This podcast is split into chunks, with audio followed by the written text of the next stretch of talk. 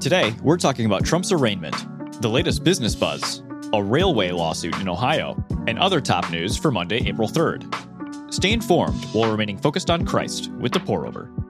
Here's the quote of the day Lord, give me a sense of humor so that I may take some happiness from this life and share it with others. Thomas More. Let's get started with some espresso shots. If last week's Google search was indictment, this week it's arraignment. What's likely to happen? Former President Trump will fly from his Mar a Lago home in Florida and spend the night in Manhattan at Trump Tower before his arraignment in Manhattan Supreme Court at 2:15 p.m. tomorrow. Trump will hear the charges brought by Manhattan District Attorney Alvin Bragg read aloud in court and plans to enter a plea of not guilty. Then he'll return directly to Mar a Lago, where he's scheduled to speak tomorrow night. Reports suggest Trump won't be placed in handcuffs, put into a holding cell, or have a mugshot taken, but he will be fingerprinted. When asked about the arraignment details yesterday, Trump's attorney said that nothing's been nailed down, adding that he hopes the arraignment will be painless and classy. No matter what happens in this case, or any other politically charged case like this one, Christians know that our primary concern isn't with earthly rulers. The cosmic battle is the real one. Ephesians chapter 6, verse 12 says, for our struggle is not against flesh and blood, but against the rulers, against the authorities, against the cosmic powers of this darkness, against evil, spiritual forces in the heavens. We're one quarter through 2023, which means it's report card season on Wall Street. If you only have a second, tech stocks did great, bank stocks did not great. Over the last three months, the tech heavy NASDAQ climbed 17%, led by chipmaker Nvidia up 90%, Meta up 76.1%, and general optimism that ChatGPT will revolutionize everything. Although Italy isn't sure about GPT, it temporarily banned the chatbot over data privacy concerns. And if your college roommate's cousin hasn't already let you know, Bitcoin surged 72% in Q1. Meanwhile, the banking sector really felt the pain from the second and third largest bank collapses in US history. Regional bank stocks are down 25%, and while larger banks fared better, many are still negative on the year.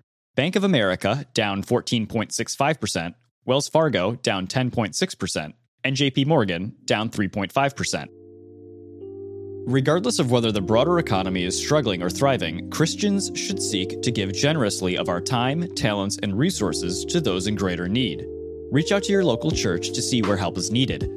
Galatians chapter 6 verses 9 through 10 say, "Let us not get tired of doing good, for we will reap at the proper time if we don't give up. Therefore, as we have opportunity, let us work for the good of all, especially for those who belong to the household of faith."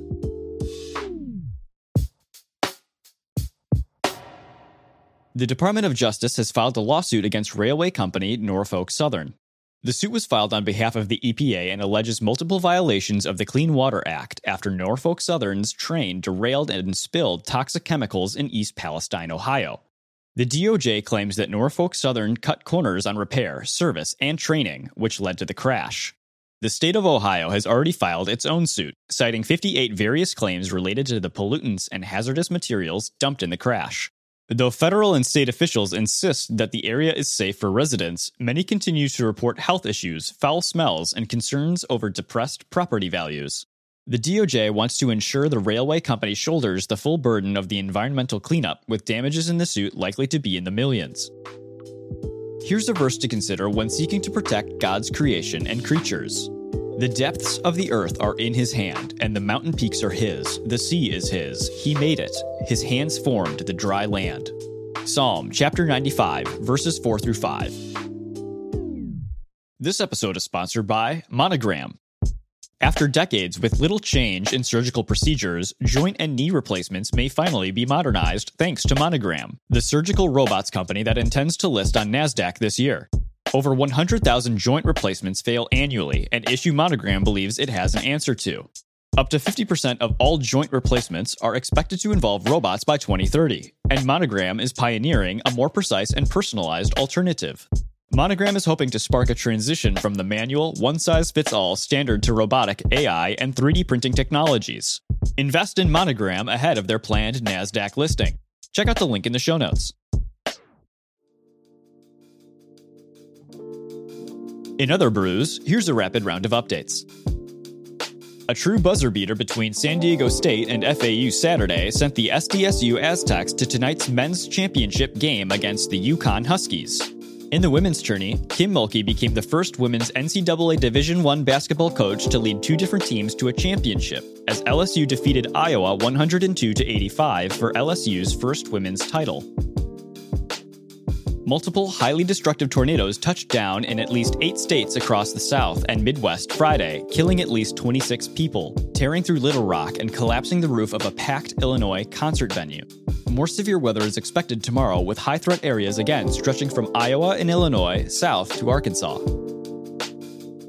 An epic double cross worthy of a Disney movie.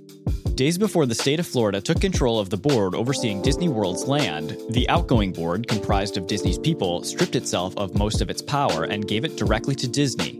The feud began when Disney executives criticized Florida's law banning gender identity instruction through third grade. In a recent interview, Homeland Security Secretary Alejandro Mayorkas said the amount of migrants arriving at the U.S. Mexico border has reached an extraordinary height. Meanwhile, Health and Human Services Secretary Xavier Becerra faced questioning in Congress over placing minor refugees with sponsors who send them to work in poor conditions, and reportedly losing contact with about 85,000 of them. Starting April 1st, Twitter claimed it would remove unpaid, verified blue check marks from any accounts unwilling to cough up $8 a month, including LeBron James. However, Saturday came and went, and the blue checks remained, causing some to wonder if it was an elaborate April Fool's joke. That's all we have for today. Thanks so much for listening. If you're listening on the Apple Podcasts app, give us a five star rating and drop a review. If you're listening on Spotify, give us a follow and hit the notification bell to never miss a new episode. We appreciate your support and hope you have a great day. We'll see you on Wednesday.